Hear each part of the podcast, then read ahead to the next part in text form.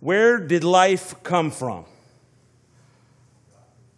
It's one thing to stand back and ask how there is a universe. And that's a good question. That's a question that philosophers have asked for centuries. Where did the universe come from? Or as Gottfried Leibniz asked, why is there something rather than nothing at all? But it's another step. It's another step to ask, why is there life in the universe? Not just why is there a universe, but why is there life in the universe? Why is there life and where did it come from? How did it arise? It's a great question. Where did life come from? Because if you look at the naturalistic explanations for the universe, you have a universe, and this is their explanation, you have a universe that came from nothing or as scientist Stephen Hawking suggests, and I quote, because there is gravity, the universe can create itself. So somehow the universe is creating itself. So you have this universe that came from nothing by or of itself, but then somewhere along the line, somewhere along the line of time, inanimate matter came to life. Well, at some point, according to their story, and they got to have a story of how this all happened. Now, there's another explanation. Amen? The Bible tells us that God created the universe, the heavens, and the earth, and that's how the Bible opens Genesis 1 1. And then also, He created life to exist and to flourish on the earth as well. Now, if you go back to our very first study in Genesis, the foundation of faith, we talked about the philosophical and scientific evidence that points toward a creator of the universe.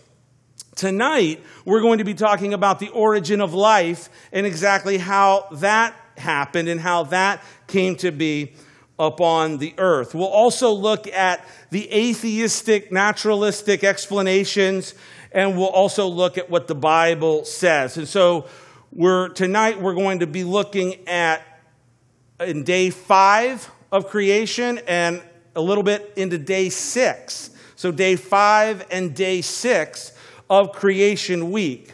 We're going to see tonight that God is the maker of life, He's the giver of life. In fact, He is the life. Amen. He is life itself. And He lays that foundation for life here, beginning on day five of creation week. And so let's take a look at our text. It's going to be uh, Genesis chapter 1.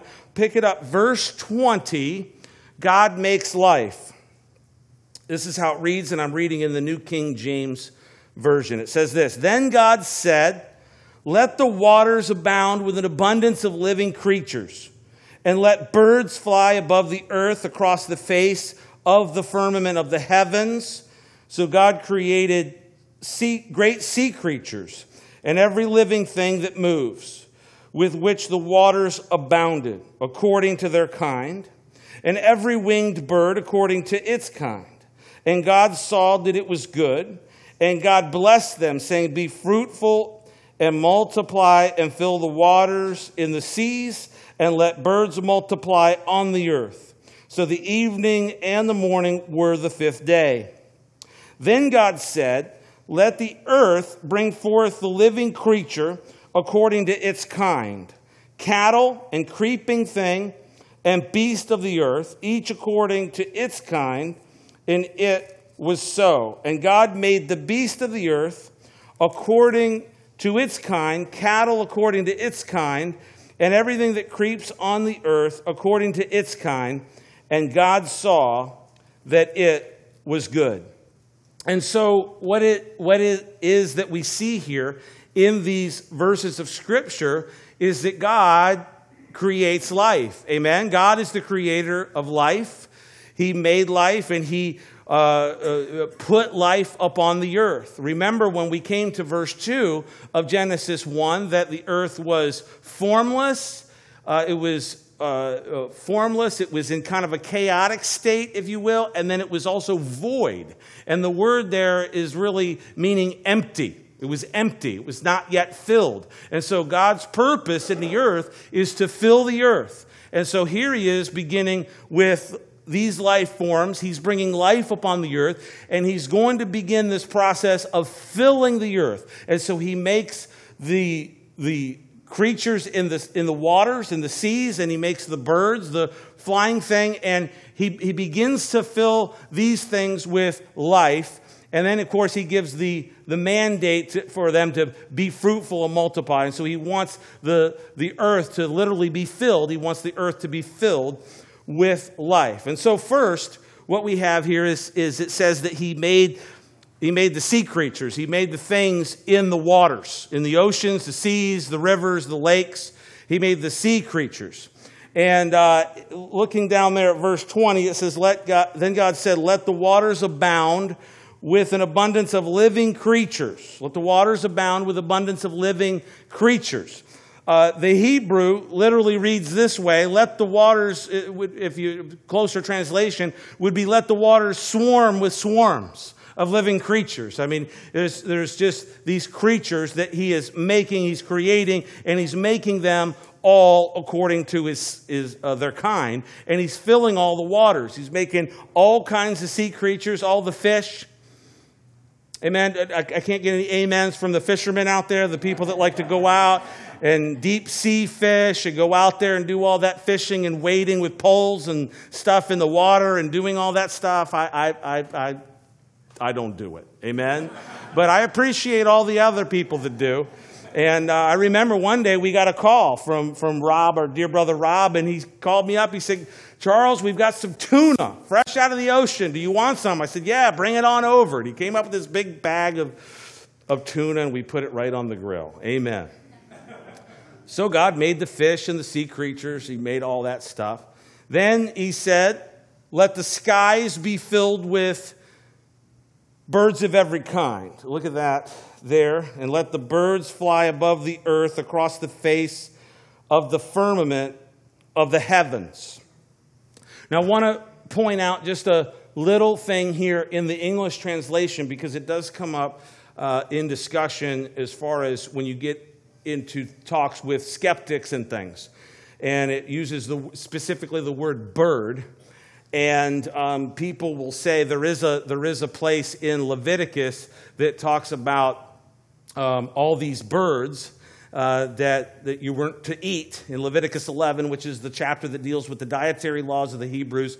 And so uh, there's this list of birds, and at the very end of the list, and it says, and bats. And so then the skeptic points and goes, Oh, see, see, that's where the Bible's wrong because he, it's saying that a, that a bat is a bird.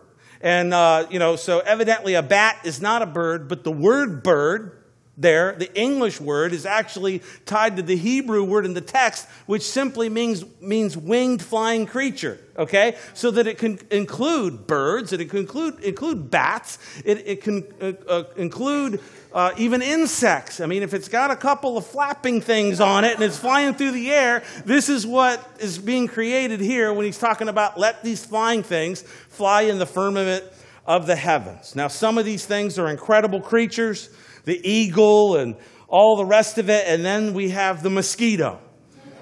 Oh, evidently, there's a purpose there for that. We haven't quite figured that one out yet. But, anyways, I'll spare you the details on that, but if you want to look up the passage, it's in Leviticus 11, 13 through 19. So, God made the skies to be filled with the flying things, and this was in day five. Then, going into the beginning of day six, God made the animals, the creatures of the earth, the wild animals, the livestock, and the small animals. So, if you look down here at verse 24, it says, Then God said, Let the earth bring forth the living creature according to its kind, cattle and creeping thing, and beast of the earth. And so, really, you have kind of three uh, demarcations there. You have cattle. Uh, which would kind of uh, mark out like your beast of burden, the, the, the, the, animals that would be able to be used uh, by mankind in, in, um, in that way. And then you have like the wild beasts, or like uh, the hunter might call game, game, the wild beast of the field. And then you have the small creeping animals, and that would obviously include, you know, all those furry critters, you know, back up in there, the jackrabbits and the and all the, the you know all that stuff, right? And so you have God creating uh, the creatures of the of the earth. So the Bible states here that God brought forth light, life on the earth, in the seas, in the skies, in the face of the firmament of the heavens, and on the earth, creeping and crawling upon the earth. But we have a competing view. This is the view that we understand from Scripture that as a believer in Christ, as a believer in God, that I believe this to be the Word of God. And this is telling me that God created the earth, He created all things, and He created life in these three areas. And so I, I believe that. And I believe that for a lot of different reasons, but at the end of the day, I believe it because I believe that this is God's Word. And I believe God's Word to be true. Amen?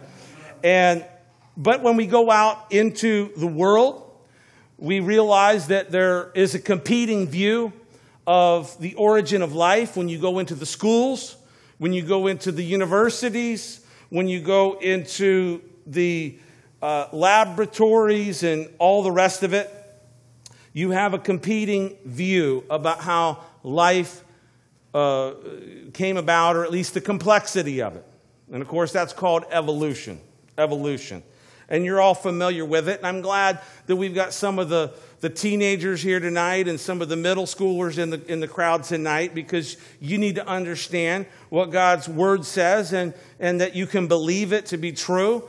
And uh, you can look at uh, what your teachers are saying and what they're saying in, in science and what they're, the great scientists, the thinkers, uh, uh the guys out there doing laboratory tests and all this and what they're coming up with, and then coming back to the Bible and realizing that if you're a believer, this, this is the Word of God. Amen? But let's take a look at evolution just tonight because I, I do want to just uh, take a look at it just for a little bit here. The theory of evolution is just that a theory, right? I mean, if you go into the classroom and you go into the university now, they will not really refer to it as a theory. Uh, in, in, fact, if you challenge them on that, they will kind of laugh at you and say, you know, yeah, it's, it's, it's, it's, it, this is rock solid. I mean, this is, this is settled stuff here. And, uh, and if you challenge them on it in any type of real way, they'll just assume that you really don't know what you're talking about, that you really haven't read the literature, that you haven't looked at all the, uh, the, the, the papers, the scientific papers, and, and all of it. But let me just take a look. Let me just let's take a look a little bit at evolution tonight. Evolution is the theory that states that the species and the complexity of life can be traced to mutations and natural selection. Darwin, in his book, Charles Darwin, in his book, The Origin of the Species, he referred to this as the, the survival of the fittest. So you have life forms. You have life forms not very complex life forms, and there were mutations in those life forms, and then those, life, those mutations were the, the, the, the ones that were advantageous, made those life forms into uh, better able to survive life forms, and then the other ones that weren't able to survive, they, of course, died off, and then you had this kind of progression, this evolution, if you will, of, of, of simple uh, life and then going all the way up to complex life, and thus explaining the complexity of life that we see today, which is pretty complex. I mean, it's, it's amazing. So it, the, it, the theory has a lot to explain, really. If this is the theory that is being put out there, there's a lot to explain there. There's a lot of details. There's a tremendous amount of mutations that it would take, and even if a mutation was somehow beneficial, which they're not, it's, it's, actually, I came across a, a figure that some 99.999% of mutations are bring about some type of a defect in the, uh, sorry about that. Bring about, that was a mutation of me not turning off the volume on my computer. And see, it was a negative impact on the situation. these mutations. Supposedly, there's more and more advantageous mutations, and those are helping these life forms to survive. And through millions and millions of mutations and millions and millions of years, the complexity of life that we see on the earth today can be explained through evolution. This is the theory. And is presented today as not a theory, as fact. In fact, it's been that way for quite a while now. Uh, going back in my own life, I remember about 15 years ago, uh, when we were pastoring in Orlando, Florida, I was asked, I don't even know how this invitation came about, but I got a call from a teacher at the high school, and I was asked to come over and present Christianity to the, all of his classes uh, in this uh, uh particular class. And he was having other religions come forth, and, and you know, yeah, I think he had a, uh, you know, a Hebrew, you know, a Jew, a Hebrew, and, and then he had a, a, I believe he had a Muslim. And so then I was the Christian pastor. And I'm going to go into the high school and I'm going to tell them about Christianity. And so where did I start? Well, I started from the beginning, amen. I didn't dive right into the cross and all that. I said, no way, I'm going to have this hour and a half, three, three lectures. I'm going to go right for the jugular here, and I'm going to talk about He's the Creator, and not only is the Creator, but He's the Redeemer, and He's the one that's going to save your life. So I went back to creation. I began to talk about evolution. And I said, evolution is a theory. It's the theory of evolution. And you would, this was like, you know, 10th grade and there was like almost like a gasp even in the class because they because everyone is being brought along that this thing is settled. It's done. It's no there's no need to question this anymore. Well i'm here to question it. Amen? And thank god for many many other scholars and and uh, apologists that are out there that are providing very good information uh, for us as believers and as students that we need to avail ourselves to. And I want to encourage anybody here um, that's a student that if you want to talk to me about the type of material that to look at, I can, I can get you in touch with that. But we want to take a look at this evolutionary theory a little bit more. One of the biggest problems with the theory of evolution has been pointed out by a biochemist whose name is Michael Behe, okay? Michael Behe, he's a biochemist. Okay, so he's a biologist in that sense, but he's down on like the molecular level. He's down like way down looking at stuff in microscopes, okay? And Behe has presented a major problem for evolution that he has termed irreducible complexity. Okay? Is everybody still with me this morning, tonight? You're still with me? Okay. All right. You, you got you to stay with me on this stuff because, you know, this is good stuff, all right? This is good stuff. Irreducible, you need to know this term. You need to, kids, you need to know this term, all right? Irreducible complexity. This is important. Michael Behe. Behe has presented this, and in his presentation on this, he brings out a quote from Charles Darwin. And this is what Darwin said in Origin of the Species. Look at this, I'll have it on the screen. He said, if it could be demonstrated that any complex organ existed which could not possibly have been formed by numerous successive slight modifications, my theory would absolutely break down. End quote. Charles Darwin in The Origin of the Species. This is an important quote to know from Darwin. Did you know that Darwin said something like this?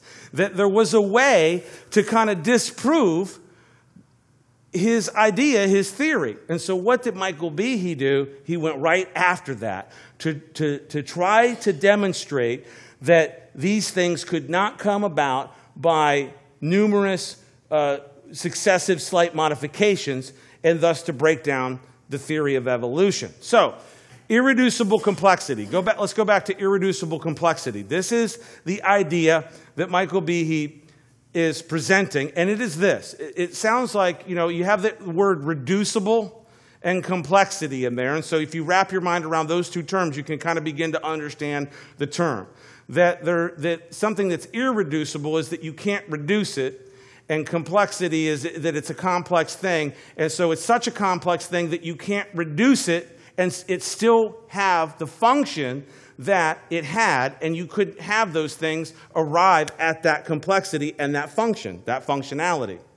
I'll say it like this irreducible complexity is a term used to describe a characteristic of certain complex systems whereby they, they need all of their individual component parts in place in order to function. In other words, it's impossible to reduce the complexity of an irreducibly complex system by removing any of its component parts and still remain in its functionality. The best way to understand this is by use of an example that Michael Behe uses in his book called Darwin's Black Box. Um, it's a heavy duty book. It's not really for most people. I mean, I like got through most of it, okay, and I do have it in my library, but it's a heavy duty read. But, anyways, I'm going to break this down for you because this is kind of the, the, the, the nuts and bolts of, the, of really the entire presentation. He uses the example of a mousetrap as, a, as an irreducibly complex system, okay? So, every, we, know, we all know what these are, right? Do we still know what these are? We, these things are almost outdated, right? You know, now we have these, these black tunnel things and the, the rats and stuff go in there, and then we're like, oh, yeah, we got them, you know? Long time ago, there used to be these things, right? Called mouse traps, all right? And what you have is you have a few parts on this mouse trap. And here's the theory that the mouse trap has to have all of the parts to function as a mouse trap.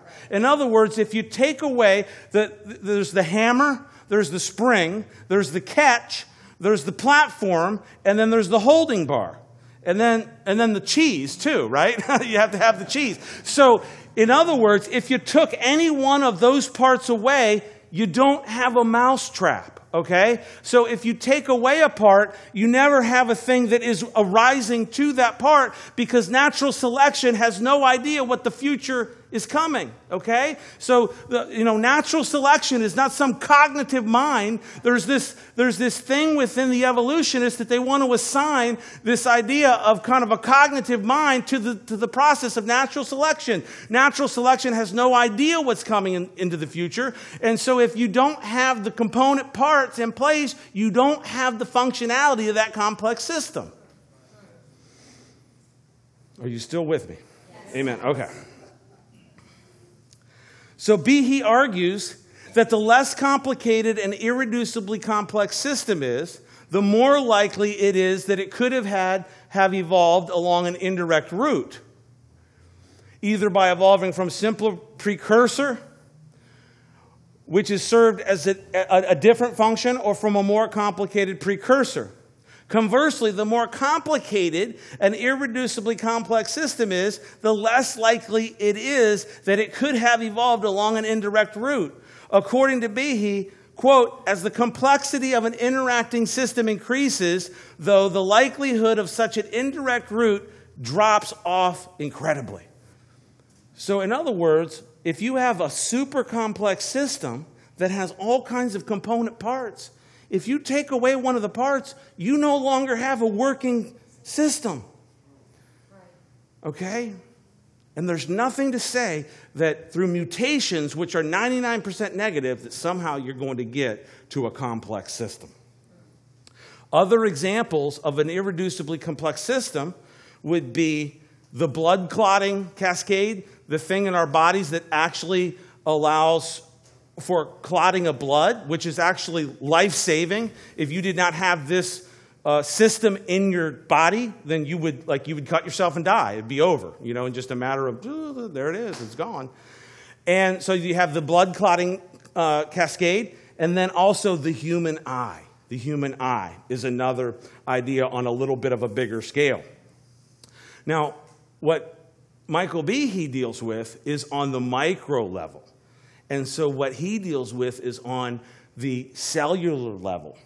Now, I remember when I was in school, okay, going back in high school to the 80s. Amen?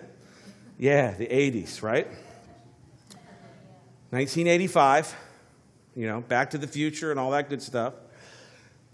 I remember that they talked about the simple cell. Remember that? Remember that? The simple cell? We'll come to find out that it ain't simple. Amen?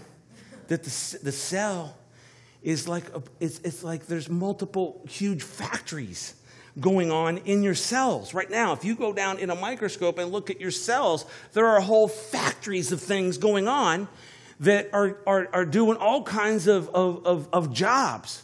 And all those things that are in that cell, those factories, are complex systems that are really what Michael Behe suggests are irreducibly complex. So it's not just on these macro levels that things are irreducibly complex, it actually goes all the way down to the cellular level.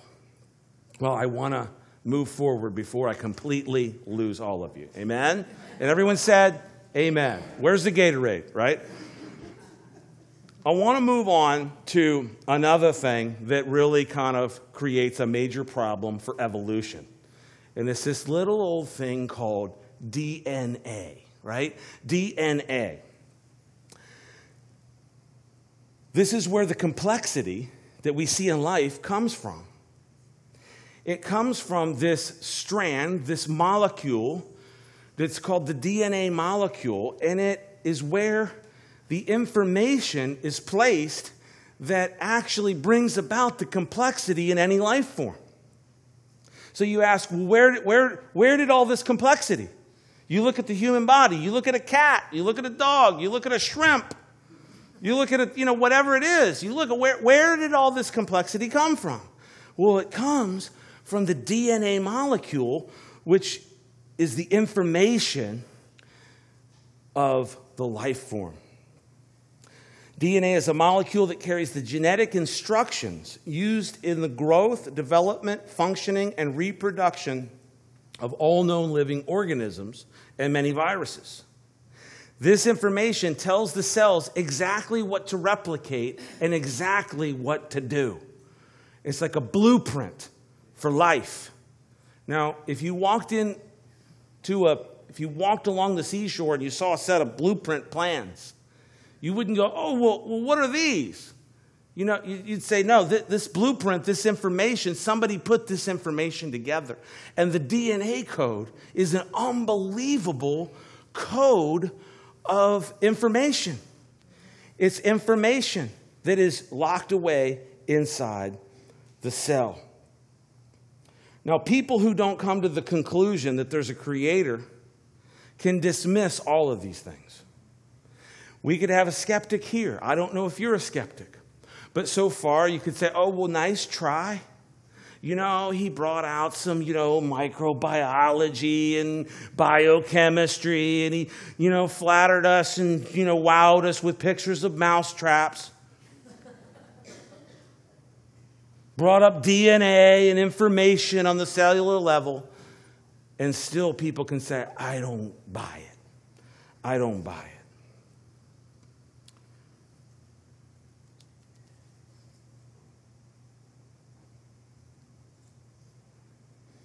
But at the end of the day,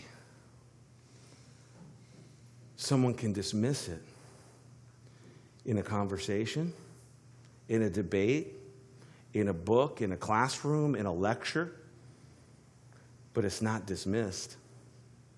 Amen? The problems with evolution are still there. Amen? I can just say, oh, well, I dismissed that out of hand. Well, that's fine. I can do that. I have a right to do that. But the problems are still there. The reality is this that God put a code deep down into the cell, into your cells. There's a code of life. And it's incredible. In this, we've discovered the building blocks of life, and they point towards an intelligent designer of life. And when you come back to the Bible and you see that God is the creator and that he made life upon the earth, we see that God is the life maker. Amen. God's the life maker, he's the life giver. But the Bible also says that he is the life. He's not only the giver of life, he's not only the maker of life, but he is the life. Amen. I want to take you to a passage in the New Testament now, in John chapter 11. If you want to turn over there with me, John chapter 11. I want to talk to you about this. Jesus is the life. Not only did God make life, but Jesus is the life. Jesus had received a word in John chapter 11 that his friend Lazarus, who lived in Bethany, about two miles outside of Jerusalem, his friend Lazarus was gravely ill. And be, beginning at verse 4 of John 11, it says this, and I'll read it if you're following along with me. It says, When Jesus heard that, he said, This sickness is not unto death, but for the glory of God, that the Son of God may be glorified through it. Now, Jesus loved Martha and her sister and Lazarus. And so when he had heard that he was sick, he stayed two more days in the place where he was. So he hears he's got friends. Jesus has these really, really, really close friends in Bethany. And Mary, Martha, and Lazarus. And he finds out Lazarus is sick, and he, he, stays two more days where he was. But Jesus, the text tells us here, he eventually decides to go to Bethany in Judea. But the disciples try to talk him out of going to Judea because of the death threats that Jesus had come in uh, there in Judea. Yeah. Nothing's changed. There's death threats. There was death threats in Jesus' time. There's death threats today. Jesus had death threats, right? The text says, hey, Jesus, they wanted to stone you there. Remember that? Remember that? When in Judea, they want to stone you, they want to kill you. You still want to go there, Jesus? Look what Jesus says, beginning of verse 11. He says, These things he said, and after he said to them, Our friend Lazarus sleeps, but I go that I may wake him up. Then his disciples said, Lord, if he sleeps, he will get well. However, Jesus spoke of his death, but they thought he was speaking about taking rest and sleep. Then Jesus said plainly to them, Lazarus is dead. And I am glad for your sakes that I was not there, that you may believe. Nevertheless, let us go to him. Okay? So, whenever you're feeling a little bit slow, it's okay. You're in good company with the, uh, with the disciples, you know? They weren't always tracking with Jesus, and Jesus has to, to uh, bring them along. But there's an interesting little verse here that I find interesting, and I always like to kind of, when I read back through a scripture, maybe I've uh, taught through it before, and I'll come back to it again, and I see it, and it'll kind of jump out at me. And this time, when I looked at it, this little uh, statement by Thomas kind of stuck out at me where Thomas actually seemingly joking with the other disciples, he said, Yeah, let's go too we'll die with Jesus when we go to Judea, you know? It's almost like, you know, the sarcastic Thomas is saying, yeah, I guess we'll go too. We'll go die with Jesus in Judea. He wants to go back there. So when they were on their way, Jesus found that Lazarus had been in the tomb four days. He was dead. Martha, Lazarus' sister, went out to meet Jesus, and she said to him, Lord, Lord, if you had been here, my brother would have not died. But even now, I know that whatever you ask of God, God will give you. Evidently, there was some faith, there was some belief that Martha had that Jesus had power, that he had power of life. And Jesus said to her, verse 23, Your brother will rise again. And Martha said to him, I know I know that he will rise again in the resurrection in the last day. And then Jesus replied to her, John 11, 25, and this is what Jesus said to him, said to her, and this is one of the seven I am statements of Christ in the New Testament. Jesus said to her, I am the resurrection and the life. He who believes in me, though he may die, he shall live. And so we have this declaration, this I am statement that Jesus is saying, I'm the life, I'm the resurrection and the life. If you believe in me, if you put your trust in me, if you come to me and you come and you're part of me, part with me, though you may die, you will live because I'm the resurrection and the life. So, what did Jesus do? He, he, he, uh, he goes on, and whoever lives, verse 26, and believes in me shall never die. Do you believe this? He asked her. And she said to him, Yes, Lord, I believe that you are the Christ, the Son of God, who is to come into the world. So Jesus goes all the way to the grave, to the gravesite there in Bethany. Lazarus in the tomb, four days. And when he got to the tomb, the text tells us there in John 11:35 it tells us that Jesus wept. Now a lot of people that aren't too familiar with the New Testament and they hear the, the verse Jesus wept, they think maybe he cried on the cross. But really, he cried with compassion for his friend that was in the grave. He wept. He wept over the death of his. Here he just said, I'm the resurrection and the life. And here he is showing us that he has this great compassion for his friends. And don't you know, if you're a believer in Christ, that he has called you friend? This guy, this God that we serve, that's the resurrection and the life, that he has that compassion for you because he's called you friend? Then Jesus said, Take away the stone. And he cried out with a loud voice, Lazarus, come forth. Lazarus, come forth. And what happened? Lazarus came out of the grave. He, I don't know how he made it. He was wrapped in all kinds of clothes. I mean, I've seen church plays on this with, you know, guys walking out of, you know, paper mache rock graves and stuff with like, you know, clothes and trying to walk and stuff. But it must have been an incredible sight. Because here was this guy that was dead for four days, and he's coming out. He's been wrapped, he's been prepared for burial, and he's coming out, and it says he was bound with all of the grave wrappings, and they unloosed him. They unwrapped him from these grave wrappings, and he was alive. Amen? You see, Jesus is the creator and He's the creator of life. This is what Paul tells us in Colossians.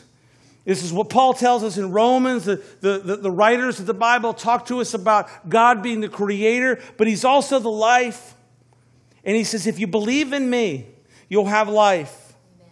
He's compassionate towards you, and He wants to bring the dead to life. Now, how does this happen? One of the things that we have to understand is that when someone comes to Christ, when you give your life to Jesus Christ, you literally come alive. The Bible talks about us being dead in our trespasses and sins. And so, where people may be physically walking around and you have that physical life, and you may actually do what, like God said about some of these creatures that creep around the creep around the, the, the, the ground, you may creep through your house, all right, physically. But if you don't have Christ, you don't have life. And the Bible says that you're dead in your sins and you've got to come to Christ if you want to live. If you want to live forever, you've got to come to Christ and you've got to receive Him. And John, earlier in this book, he opened it up. In John chapter 1, verse 12, he says, To as many as received him, he's given you the power to become a child of God, a son or daughter of God. If you receive him if you, if you surrender your life to Him, if you realize your need of a Savior, that you're totally lost without Him, that you're dead in your sins. He wants to take care of those sins. He wants to forgive you, and He wants to make you come alive in Him. And it's exactly what happens. It's exactly what happens. And, Christian, we need to know this and we need to understand, not only for ourselves, but so that we can tell other people I believe we're living in a time that people know less and less about what actually the Bible says and what actually the, the, the gospel is. I had someone text me this week how, how is it that a person's saved? A simple question. A simple question. But it's coming to God, it's coming to Jesus Christ and receiving Him, realizing your sins and that you're lost and dead in your sins, and confessing your sins to the Lord and believing upon Him, confessing Him as Lord of your life, confessing that Jesus is Lord, not as an act of a, a, a, linguistics, but a declaration of the heart, receiving Him. you become what Jesus said born again. Born again. Nicodemus didn't understand it either, and he was like, you know, one of the high learned guys of the of Israel. He says, Well, how can I be born again? How can I go again into my mother's womb and be born again? No, I'm not talking about being born again physically. I'm talking about being born from above. Being born not by the will of a man and a woman, your mother and father, but being born by the will of your heavenly Father. Amen? Coming alive in Jesus Christ. And so not only is God the maker of life, physical life, and that animation that He had placed upon this earth, but He wants to give you that spiritual life. Amen? But He doesn't stop there. Amen? This is the foundation of life that God wants to bring about in the life of the people that He calls His people, the people of God, the family of God, the sons of God, if you will. It's not just coming alive and having life, but Jesus took it one step further and he says, I've come that you would have abundant life. Amen. I haven't just given you life, I've come that you'd have abundant life. Just one chapter, there we were in John chapter 11. If you go back one chapter to John chapter 10, Jesus is talking about being the great shepherd. And then he talks about the enemy. And he says, Yeah, there's an enemy. And he only comes to steal, kill, and destroy. Yeah, he comes to steal. And he comes to kill. And he wants just destruction.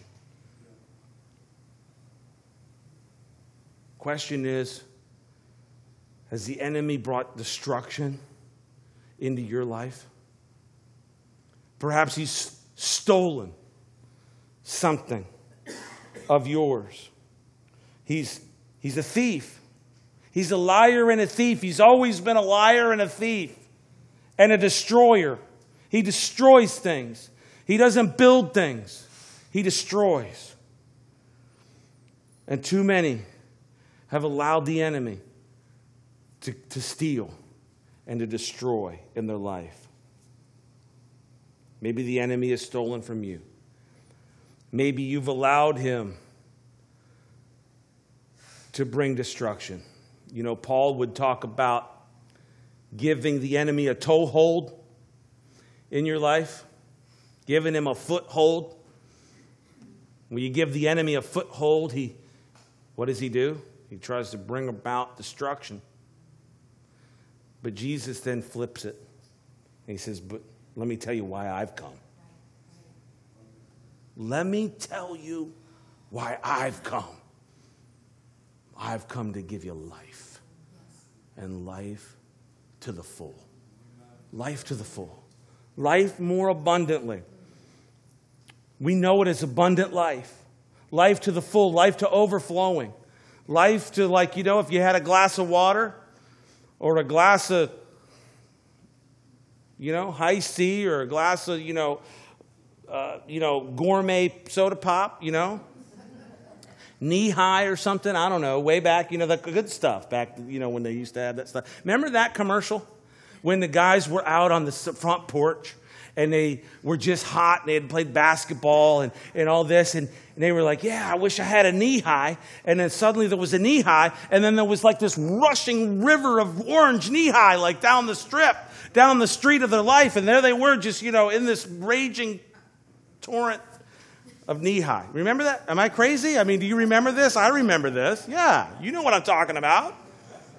That's what God came to do. That's what Jesus came to do. He says, I haven't come to steal, kill, or destroy. I've come that you'd have life and you'd have life to the full, that there'd be a torrent of living water flowing up from within inside of you. Amen. That you'd have life to the full.